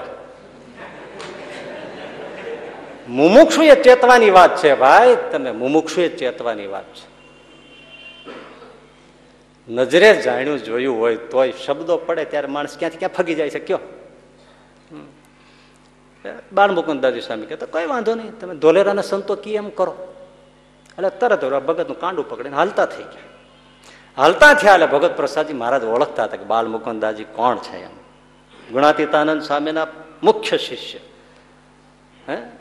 વિહાલેલાલજી મહારાજની બધા એમ કહેતા કે અત્યારે પ્રગટ ભગવાન પૃથ્વી પર હાલતો ચાલતો હોય તો બાલમુકુંદાજી સ્વામી છે. એવું એને માન હતું એનું, સત્સંગમાં પૂછવાનું હોય તો તમે જુઓ, એ એ કે એમ કરવાનું. લક્ષ્મી પ્રસાદજી આચાર્ય મહારાજને ઉતારીને શ્રી પ્રસાદજી મહારાજને બેસાડવાનું તો કોને પૂછ્યું? બાળ મુકુંદાજી સ્વામી. હવે એ તો પૂછે એ પેલા બાલ મુકુદાજી સ્વામીએ શ્રી પ્રદીપ પ્રસાદજી મહારાજને કહી દીધું તું. રાત્રે જ કે તમે ઉપવાસ કરજો અને કાલે તમને ગાદીએ બેસાડો. અરે, મા બાપ, મને તો કે હું કહું એમ જ થાય. તો કે, એમ કેમ? તો કે, મને હરિકૃષ્ણ મહારાજને સામે માળા ફેરવતો હતો ને મહારાજ એમાંથી બહાર નીકળીને મને કીધું કે, તમે શ્રી પ્રતિ પ્રસાદજીને કહેજો, એને આપણે ગાદીએ બેસાડવા છે. ઘર ઘણી ઘણી વાતો. આ બધું હું માંડું ને તો આમ નામ હવારના તારોડિયા મટી જાય હવાર પડી જાય. હા. ત્યારે. એટલે અમુક વસ્તુઓ કઈ થોડી જાહેરમાં થાય છે, એ સત્સંગ તો હામ હામે બેહીન થાય. શું વાત કરો એવી વાત છે. એટલે પછી મહિમા જાણતા હતા ને, એટલે તરત કીધું, એ, ના ના ના સ્વામી, આવો પાછા આવો, પાછા અમે દીક્ષા આપીએ છીએ. આ તો મારે જે સંતોએ કીધું તું એ મેં તમને કહ્યું. બાકી હું આપને જાણું. બેસાડો. અને તરત દીક્ષા આપી અને નામ પાડ્યું ધર્મ તનય દાસજી સ્વામી. આવા જુનાગઢમાં ભણ્યા ગણ્યા વિદ્વાન થયા શાસ્ત્રી ધર્મ ધર્મ તનૈદાજી સ્વામી એ મંડળધારી સંત જુનાગઢમાં ખૂબ સત્સંગ કરાયો, ખૂબ પોષણ કર્યું શું ખૂબ સંપ્રદાયની સેવા કરી, નામાંકિત સંત થયા. આ હેત. સાંભળું છું બીજું? અરે, હું વાત કરો છો. શ્રીજી મહારાજ સ્વધામ પધારી ગયા હતા. એને બે વર્ષ કે ત્રણ વર્ષ થયું હશે. અને એટલે ત્યારે બ્રહ્માનંદ સ્વામી પધારી ગયા હોય, મુક્તાનંદ સ્વામી તો વહેલા વ્યા ગયા હતા મહારાજની પાસે. શ્રીજી મહારાજ તો બે, ત્રણ વર્ષ પહેલા જ સ્વધામ પધારી ગયા હતા. એ પ્રસંગ. એક સાધુને દેશ આ તે બધું કાંઈ નહીં બોલું. એટલે મહારાજ તેડવા આવ્યા, શ્રીજી મહારાજ. અંત સમય આયુષ પૂરું થયું હતું. શ્રીજી મહારાજ આવ્યા અને સંતને દેહ મુકાયો. પોતાને વિમાનમાં લીધા. દિવ્ય દેહ આપી. અને મુક્તો સાથે હતા. બ્રહ્માનંદ સ્વામી પણ સાથે હતા. લાવ્યા હતા મહારાજ. એટલે મહારાજે કીધું કે લ્યો, હવે અમે તો અક્ષરધામ જાય છે. હું ને બ્રહ્માનંદ સ્વામી બીજા એક મુક્તો છે એમને કંઈક લ્યો, આ સાધુને દેવલોકમાં મૂકી આવો. એટલે ત્યાં એને ભોગની જે કાંઈ ઈચ્છાઓ છે, એ બધી પૂરી કરે. જાઓ, મૂકી આવો દેવલોકમાં. અમે જઈએ છીએ, અમે બ્રહ્માનંદ સ્વામી બીજા મૂકતો, અમે તો અક્ષરધામ જઈએ છીએ. અને દેવલોકમાં મૂકી આવો. બ્રહ્માનંદ સ્વામી મહારાજનો હાથ પકડી લીધો. જોજો, એ મહારાજ વિનંતી છે. ધણીનો કોઈ ધણી નહીં, પણ આપને એક વિનંતી છે. બોલો સ્વામી એ સાધુની ખોટ ઘણી છે, કચાશ ઘણી છે, ભોગમાં વૃત્તિ છે. પણ મારી હારે હેત હતું અને હું કહું એ કામ કરે. ભલે બીજાનું નહીં માનતો હોય. અવળો સ્વભાવ હશે અવળચંડો હશે થોડો તોફાન કરતો હશે બીજું ઘણું હશે અને સ્વભાવ પેલા હશે. પણ એને મારી સાથે હેત હતું મહારાજ અને એ તો તમે અંતર્યામી શું જાણો. પણ હું કહું એ એ- સેવા કરે, એ કામ કરે, મારું કહું, મારું કહ્યું કરે અને મારી હારી હેત રાખતો હતો. તો મહારાજ, મારું આટલું તમે વેણ રાખો, એને દેવલોકમાં મૂકશો ને ત્યાં ભોગમાં કેટલાય યુગો હલવાઈ જશે અને ક્યારે નીકળે ને ક્યારે પછી એને મોક્ષની રીતને રસ્તો જડે તમારી પાસે મહારાજ પહોંચે. એમ કરતાં મારું વેણ રાખો અને એને બદ્રિકાશ્રમમાં મૂકો. એટલે જલ્દી ચોખ્ખો થઈ અને આપને પામે. એટલે બિચારાનું ભલું થઈ જાય ને ચોખ્ખો થઈ જાય ને જલ્દી સુખીઓ થાય ને ઓલામાં જઈને વળી આ આનાથી મોટો વેશ્યા વાળો દેવલોક એટલે. એટલે ત્યાં મહારાજ રેવાય મહારાજ કે સારું બ્રહ્માનંદ સ્વામી, તમારી એની આજ્ઞા ક્યારેક માની? તમારું કહ્યું કર્યું? તમારે એને હેત રાખ્યું? તો સારું સારું જાઓ મુક્તો એને બદ્રિકાશ્રમમાં આવો. એટલે મુક્તો એને બદ્રિકાશ્રમમાં આવ્યા. વાત પૂરી થઈ ગઈ ને? શું પૂરી થઈ ગઈ? હવે જમાવટ છે. હવે એ સાધુ બદ્રિક આશ્રમમાં રહ્યા. તો એની સાથે કોઈ હરિભક્તો તો હોય ને? કે જે ગોપાળાનંદ સ્વામી સાથે એને કાંઈ ન હોય, બ્રહ્માનંદ સ્વામી સાથે કાંઈ ન હોય, કૃપાનંદ સ્વામી સાથે કાંઈ ન હોય, ગુણાતીતાનંદ સ્વામી સાથે કાંઈ ન હોય, એવા મોટા મોટા અદભુતાનંદ સ્વામી જેવા સંતો એની સાથે કાંઈ ન હોય. પણ આવો કોક તો કોકે પકડ્યો જ હોય. આ ખોટા તો નહોતા, એટલે આમ તો ભૂલવાળા તો કહેવાય જ ને. તો એને આમાં બહુ હેત આ સાધુમાં. બદ્રિકાશ્રમમાં મૂક્યા ને, એ સાધુમાં. એ એક હરિભગતની હેત બહુ. આ ધામમાં વ્યાઈ ગયા ને, એટલે એ રડ્યા જ કરે. અરે, મારા ગુરુ વ્યાઈ ગયા મારા હેતવાળા સાધુ વ્યાઈ ગયા. ગુરુ તો એના કદાચ નહીં હોય, ખબર નહીં, પણ મારા હેતવાળા સાધુ વ્યાઈ ગયા હવે મારે કોની પાસે બેસવું મને કોણ હિત ઉપદેશ વાત કરે ને મને હવે મારે ક્યાં બેસવું મારે શું કરવું આવું બધું બહુ બહુ રડ્યા કરે. એમ એક બે દિવસ ગયા ને ત્યાં બદ્રિક આશ્રમમાં છે, સાધુ હતા ને એ આની આગળ પ્રગટ થયા. ગમે તેમ સાધુ તો કોણ? સહજાનંદ સ્વામીનો. એને બદ્રિક આશ્રમમાં રોકનાર કોણ? એટલે ઓલા હરિભગતની આગળ પ્રગટ થયા. ઓલો તો ખુશ થઈ ગયો. અરે મા બાપ, મારા ઉપર દયા કરી, મને એમ થયું કે તમે મને હાવ મૂકીને વિયાઈ ગયા. મહિના દંડવત કરવા. રોઈ પીડ્યો. હવે મારે કોની પાસે બેસવું મારે કોને હિતને વચન પૂછવા? મને કોણ શિખામણ આપે, કોણ આ કરે? હું તો એકલો થઈ ગયો. તો શું કરવું છે? મને અહીં ફાવતું નથી તમારે આવવું છે? હા, હાલો.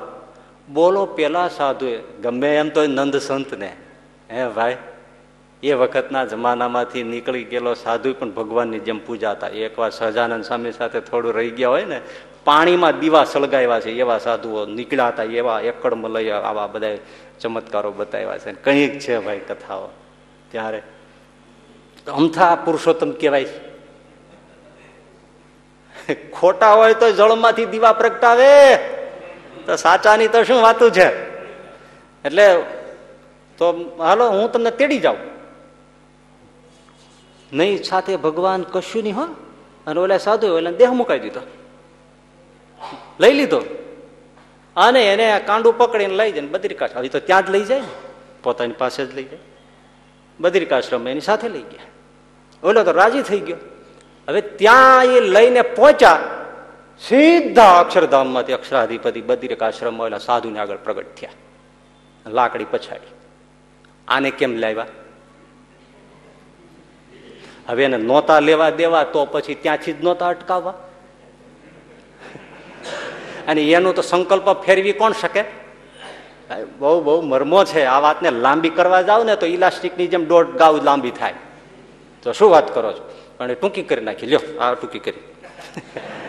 એટલે કેમ લાવ્યા તમે આને? હજી એનું આયુષ્ય બાકી છે. અને અધૂરે આયુષ્ય તમે ઉપાડી આવ્યા? આવું કરવાનું? અર્ધી આયુષ્ય ઓલા સાધુ ઉપાડી ગયા. જાઓ, અત્યારે ને અત્યારે જાઓ પાછો દેહમાં નાખો, હજી અગ્નિ સંસ્કાર નથી થયો. એટલે સાધુ તો ફફડી જ જાય ને. સીધો એને લઈને પાછું કાંડું પકડીને પેલા આવ્યા ને ઓલા ને બધા હાર બાર પહેરાવીને કંઈક કરતા હશે. ત્યાં નાખીને સાધુ તો પછી ઊભી પૂછડીએ ભાગ્યા બદ્રિકાશ્રમ. અરે હરિભક્તો હળબડ્યા. બધા જોઈ રહ્યા, અરે, તમે? રેવાય દો રેવાય દો બધું. બોલ્યા જેવો નથી ભાઈ. પછી ધીમે ધીમે વાત તો કરે ને. એ વખતે સ્થિતિવાળા ગામમાં હરિભક્તો હોય ને, એને કીધું આવું થયું, તમને કઈ અક્કલ પડે છે? કોની હારે હેત કરવાનું હોય ને તમે કોની હારે જોડાઈ ગયા, અક્ષરધામ રહી ગયું, છેટું તમે બદ્રિકાશ્રમમાં ગરી ગયા. ત્યાં ગયા પછી હવે આપણે ત્યાં જવાનું, ક્યાં અક્ષરાધીશ મળે, ક્યાં મળે શું જ કરવાનું? એ ધામ, આ ધામ, આ બધી આ બધી કંઈક સમજવું તો પડે. ઉપાસના ચોખ્ખી સમજવી જ જોઈએ. સંત અસંત બરાબર સમજવા જોઈએ. કોની યારે જોડાવું, કોની યારે ન જોડાવવું કોને ખાલી પગે લાગી લેવું, કોની યારે આ એ બધું સમજવું તો જોઈએ ને. આ વિવેકતા તમને આ ક્યાં જાય? એમ કોકે પછી સલાહ આપે. પછી તો એ વખતે મોટા મોટા આનંદ સંતો હોય, ગોપાળાનંદ સ્વામી હોય, ગુણાતીતાનંદ સ્વામી હોય, બીજા સંતો હોય. એમનો બધાનો સમાગમ કર્યો ને ખબર પડી કે શુદ્ધ ઉપાસના શું કહેવાય અને ક્યાં સાધુ હારે હેત રાખીએ જે મર્યા પછી પણ કામ એ બધું ચોખ્ખું થઈ ગયું. આયુષ પૂરી થઈ. અને સહજાનંદ સ્વામી તેડવા આવ્યા. એટલે હરિભગત. મહારાજ, ભલું થયું આવ્યા. ભલે. જય સ્વામી નારાયણ કઈ દેહ મૂકીને વિમાનમાં બેસી મહારાજ તેડી ગયા. પણ લઈ ગયા બદ્રિકાશ્રમ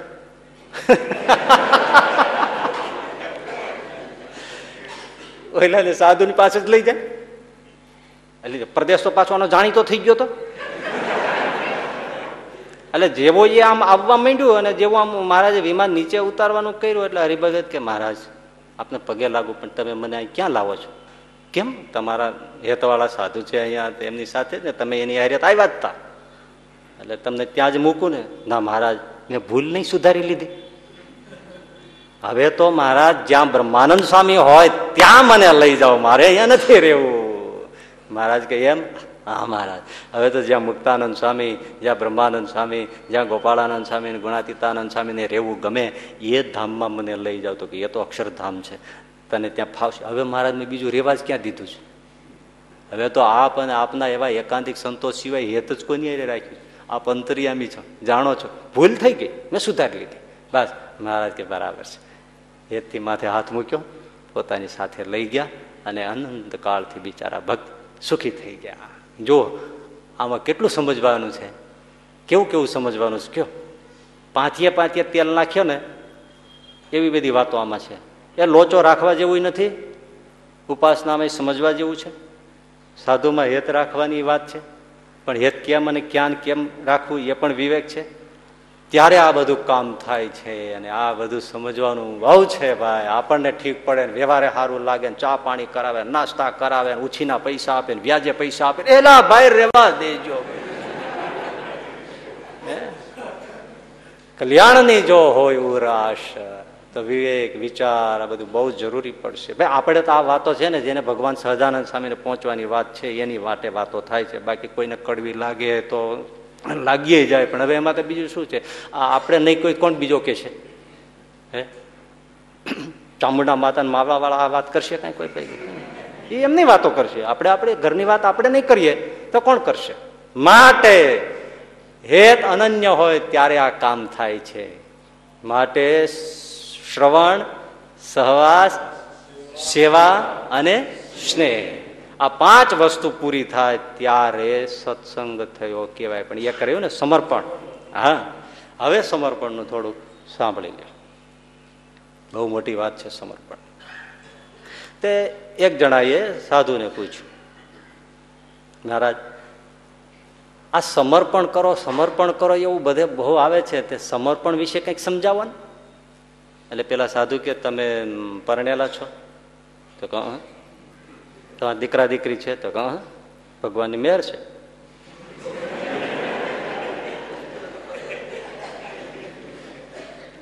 ધંધા પાણી છે તો હા બહુ સારું. બરાબર છે. ધંધાએ જાઓ છો, નોકરીએ જાઓ છો. અરે દોડાદોડી કરવી પડે ને. બહુ, દોડાદોડી કરો ધંધા માટે. સાંભળજો, એક એક વાક્ય સાંભળજો. ધંધા માટે દોડાદોડી કરો. અરે, દોડાદોડી ખાવાનું ભૂલી જાય. એમ. એ બધું કોના માટે કરો? પરિવાર માટે જ કરીએ. એમ. પૈસાનો ખર્ચ કરો. એ તો જ્યાં જાય ત્યાં જેવો ખર્ચો ખર્ચો કરવો પડે ને. એ કોના માટે કરો? પરિવાર માટે કરીએ, બીજા કોને માટે? એમ. કાંઈ બચાવો? બચાવીએ ને, બચાવવું પડે ને. એમ. એ કોના માટે કરો? બૈરા છોકરા માટે જ કરીએ ને, બીજા કોના માટે કરીએ? એમ. બહુ સારું બહુ સારું. તે આ બૈરા છોકરાઓ માટે કરો, તો તમારે ક્યારે એની સાથે અથડામણ, ટક્કર, કંઈક મતભેદ, ઝઘડો કલો થાય? એ તો થાય ને, ક્યારેક ગાળી દે. હા, અને કોઈક હાથે ઉપાડી લે. એવું થાય. હા, એ તો એમ કે તમારા અક્કલ છે જ નહીં, એમ કે. કઈ નથી. એમ કે તો મારા મારા બાપને એરુ આડો ન પડ્યો, તમારે પરિણાવી. બાકી તમારા કઈ છે જ નહીં. કે, આવું બધું કે તો તમને એનો અભાવ અભાવ ન આવે. તો એમની યાર હેત તૂટી જાય. હેતે ન તૂટે. છોકરા ક્યારે તમને વઢી અરે છોકરા તો ક્યારેક વાહ જોડાઈ કરે. તોય તમે છોકરાને પરણાવો? અરે લાડે પડે હપ્તા ભરીને પરણાવીએ.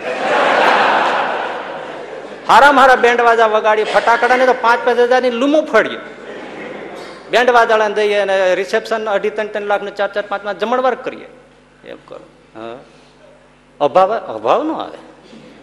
ઘરમાં જ કાઢી મૂકો ને મન થાય, ના રે ના એ, કાંઈ ન થાય. સાધુ કે આને સમર્પણ કહેવાય. આ રાત દિવસ તમે આ બધું કરો છો, એ કોના માટે કરો છો? તો કે પરિવાર માટે. ચિંતા કરો છો, રાતે ક્યારેક હું ઉડી જાય તો ઉડી જાય. કોની કરો ચિંતા? પરિવારની. કમાવો છો, દોડો છો, ખાવો છો, ભૂખ્યા તરસા રહી જાઓ છો, રાત દિવસ જોતા નથી, ઊંધું ઘાલીને આ બધું કરો છો. કોના માટે? બૈરા માટે છોકરા માટે. એ જ છે ને. ગાળ્યો ખાય છે, સસરાની ગાળ્યો ખાય, ફલાણાની ગાળ્યો ખાય ઘરધણીની ગાળ્યો ખાય, બૈરાઓની ખાય, બધાની ખાય જેની તેની, કેટલાની. અને છોકરા હરખા ન હોય તો પાડોશી પાડોશીની ગાળ્યો ખાય. બધું કેટલું હા? એક બાપાને એક જણાય પૂછ્યું, કેટલા છોકરા? હા ચાર છોકરા છે. તો તો તમારા બાપા લેર, અરે લેરની જવા દો કેમ? તો કે ચારે જેલમાં છે. સવારમાં દાંતણ લઈને જામીન ગોતવા જવું પડે છે. તોય હજી ડોહો જામીન ગોતવા જાય છે. અભાવ આવે? હજી એમ છોડાવવું છે. બોલો. એનો ધણી જેલમાં ગયો હતો અને જેલમાંથી વેલો કંઈક છૂટ્યો છે ગમે તે કઈ કારણ સારી સારી રીતભાતથી દોઢ વર્ષ વેલો છોડી દીધો છે. તેની પત્નીને કાંઈ ખબર આપી કે તમારો ધણી છે ને જેલમાંથી છૂટીને વેલા આવે. એનો ક્યાંય ટાટીઓ ટકે છે?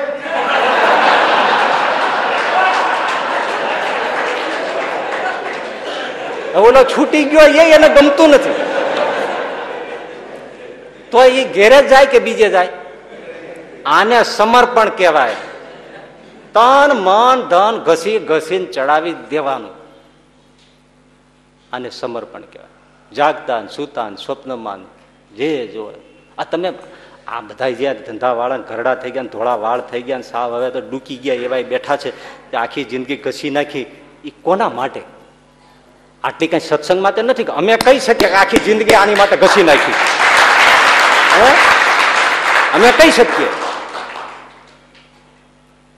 તમે આ બધું જે કર્યું, તો કોના માટે?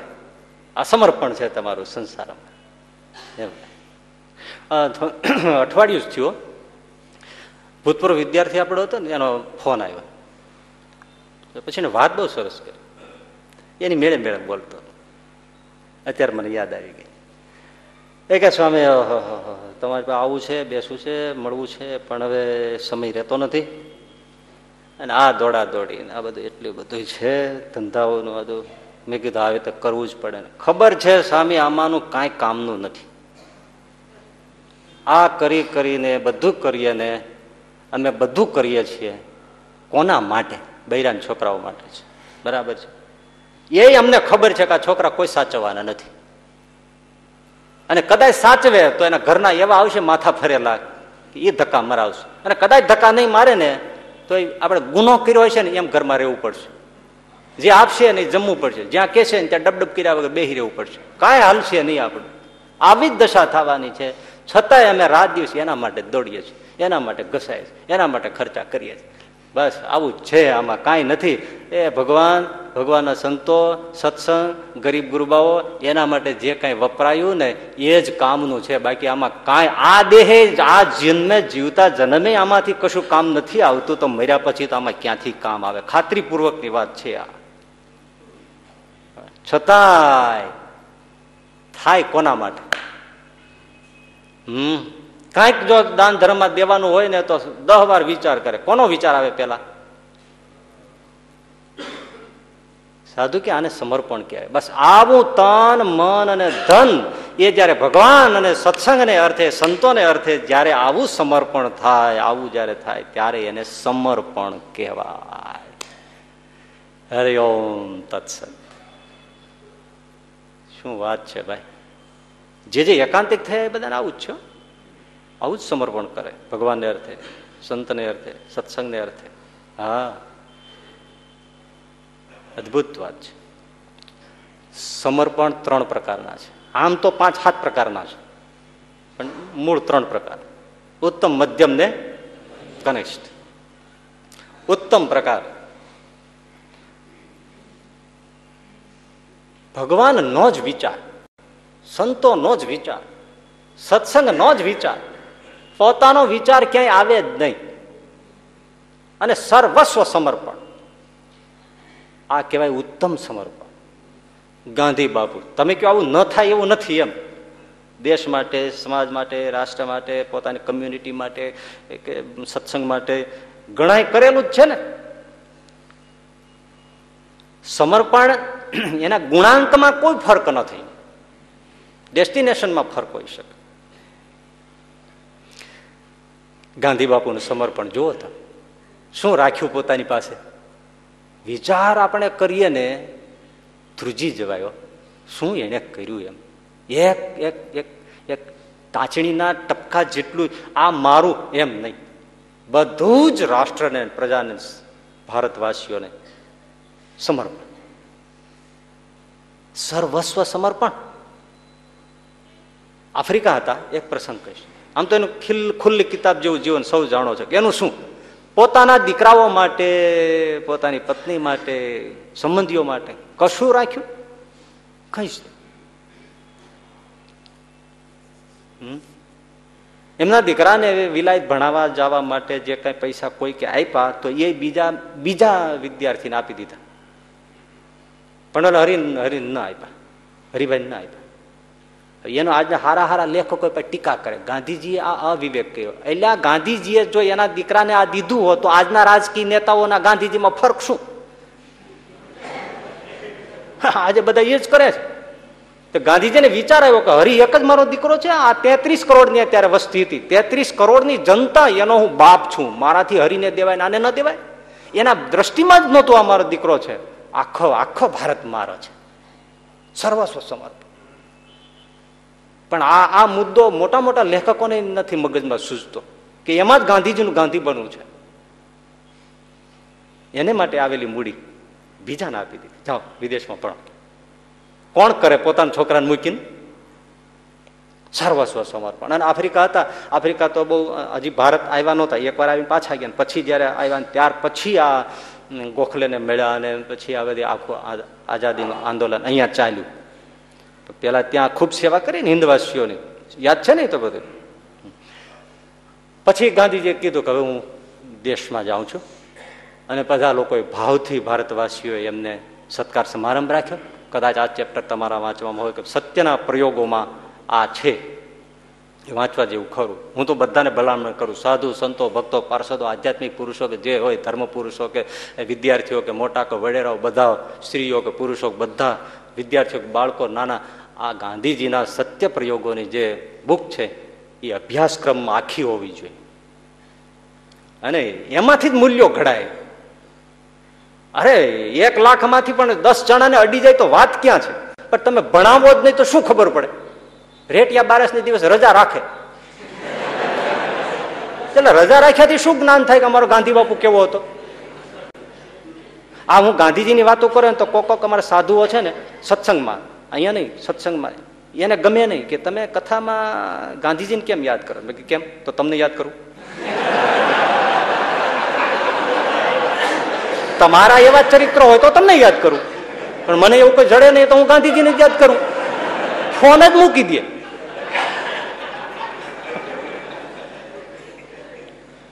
આપણે તો સર્વદેશી વાતો છે. કોઈ આપણે સાંપ્રદાયિક વાડો પણ નથી બાંધતા? ગુરુકુળનો વાડો એ નથી બાંધતા? આપણે તો સહજાનંદ સ્વામીનો વાદ ચલાવીએ છીએ. એક બસ, એને ભજો. એને એને હેત કરો અને એના સિદ્ધાંતને સમજો. તો વિદાય સમારંભ હતો. અને શું ગાંધીજીને લોકોએ ભેટ આપી છે સોના, ચાંદી, હીરા, ઓહો, ઝવેરાતો, રોકડ રકમો. ચાંદીના સિક્કાઓ, સોનાના સિક્કાઓ. ઢગલો કર્યો ગાંધીજી આગળ. એમાં એકાવન સુવર્ણની મોટી મોટી ગિનીઓ, લગડીઓ, એને ગૂંથી અને હાર બનાવેલો. અને એ હાર સ્પેશિયલ કસ્તુરબાને પહેરાવવામાં આવ્યો. આ બાદ તમારા માટે, હ? ગાંધી બાપુ આમ બધું જોઈ રાખે. વાણિયા, ભાઈ? નસ નસમાં સમર્પણ. ઓલા ઢગલા કરે અને એને જીવ મૂંઝાય હેત કોઈનું રોકી શકાય નહીં. પણ ગાંધીજીને રૂવાડે રૂવાડે થાય કે હા આ શું બધું? આ શું? એ બધો ઢગલો લઈને ઉતારે તો પહોંચાડ્યો. ગાંધીજી લખે છે, હું આખી રાત ઓરડામાં ભૂત વળગ્યું હોય ને માટા મારું. આનું શું કરું? એને નક્કી તો કરી જ નાખ્યું હતું કે મારે કશું લઈ નથી જવું. આ દેશમાં જ આપી દેવું છે. અને જે પ્રજાની સેવા કરી છે પ્રજાના સેવા માટે જ મારે આપી દેવું છે. હું ભેટ રૂપે, ભલે પુરસ્કાર છે, હું સ્વીકારું, જોજો એ વાત કરે છે. મને ભેટ રૂપે જ આપેલું છે, હેતથી આપ્યું છે, સન્માન રૂપે આપ્યું છે, પણ હું એનો સ્વીકાર કરું, તો મારી સેવા ક્યાં રહી? આપણે શું કરીએ છીએ? સેવા પછી આપણને મળે એની ના શું કામ પાડવી જોઈએ? અને ગાંધીજી એમ કે છે, તો આમાં હું લઉં, તો સેવા કેમ રહી? તો મેં વેપાર જ કર્યો કહેવાય. ને નિસ્વાર્થ સેવા ક્યાંથી થઈ તો? આખરે તો મેં બધો લાદો જ વાળી લીધો ને. આ મારા નિયમથી સિદ્ધાંતથી ને શાસ્ત્રીય રીતે આ વિરુદ્ધ છે. આમાંથી રાતી પાય હું મારી પાસે રાખી ના શકું. આ બધું જ આપી દઈશ પણ મૂંઝવણ એ થઈ કે કસ્તુરબાને હાર પહેરાવ્યો છે, એનું શું? એ મારે કેમ કઢાવવો? આ બધું હું મૂકી દઉં. એમાં બાળકો માટે પણ હતી, ઘડિયાળો હતી, ઘરેણા હતા, કાન, હાથના ઘરેણા હતા, ગળાના હાર હતા, આ બધું હતું. છોકરાઓને તો ચાલો હું સમજાવી દઈશ, એને થોડી વાર લાગશે, સમજી જશે. પણ કસ્તુરબાને કેમ કેવું કે એકાવન ગિન્યોનો હાર છે એ તમે કાઢી નાખો અને આપી દો પછી સવાર પડ્યું એટલે છોકરાને બોલાવ્યા મણિભાઈ, નરીભાઈ ના બધા હતા ને, કે બાળકો, આપણે છે ને આ બધું આપી દેવાનું છે. આમાંથી કશું ના રાખીએ. તમને જેમ બાપા, જેમ તમને ઠીક પડે, અમારે અમે ક્યાં કાંઈ વાપરવું છે? અમારે ક્યાં પહેરવું છે? બસ બસ. બાને સમજાવો, જાઓ જો અહીં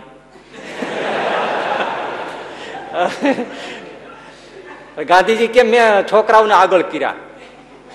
અને છોકરાઓ જઈને વાત કરી કે બાપુ કે છે કે આ બધું આપી દો. જાઓ જાઓ તમે હવે. તમે એને સંગે બગડી ગયા છો કે. એ એમનું છે, એ તો બધું દઈ દેશે એ તો મને રાતે જ ખબર પડી ગઈ હતી. પણ આ આ હાર હું નથી દેવાની.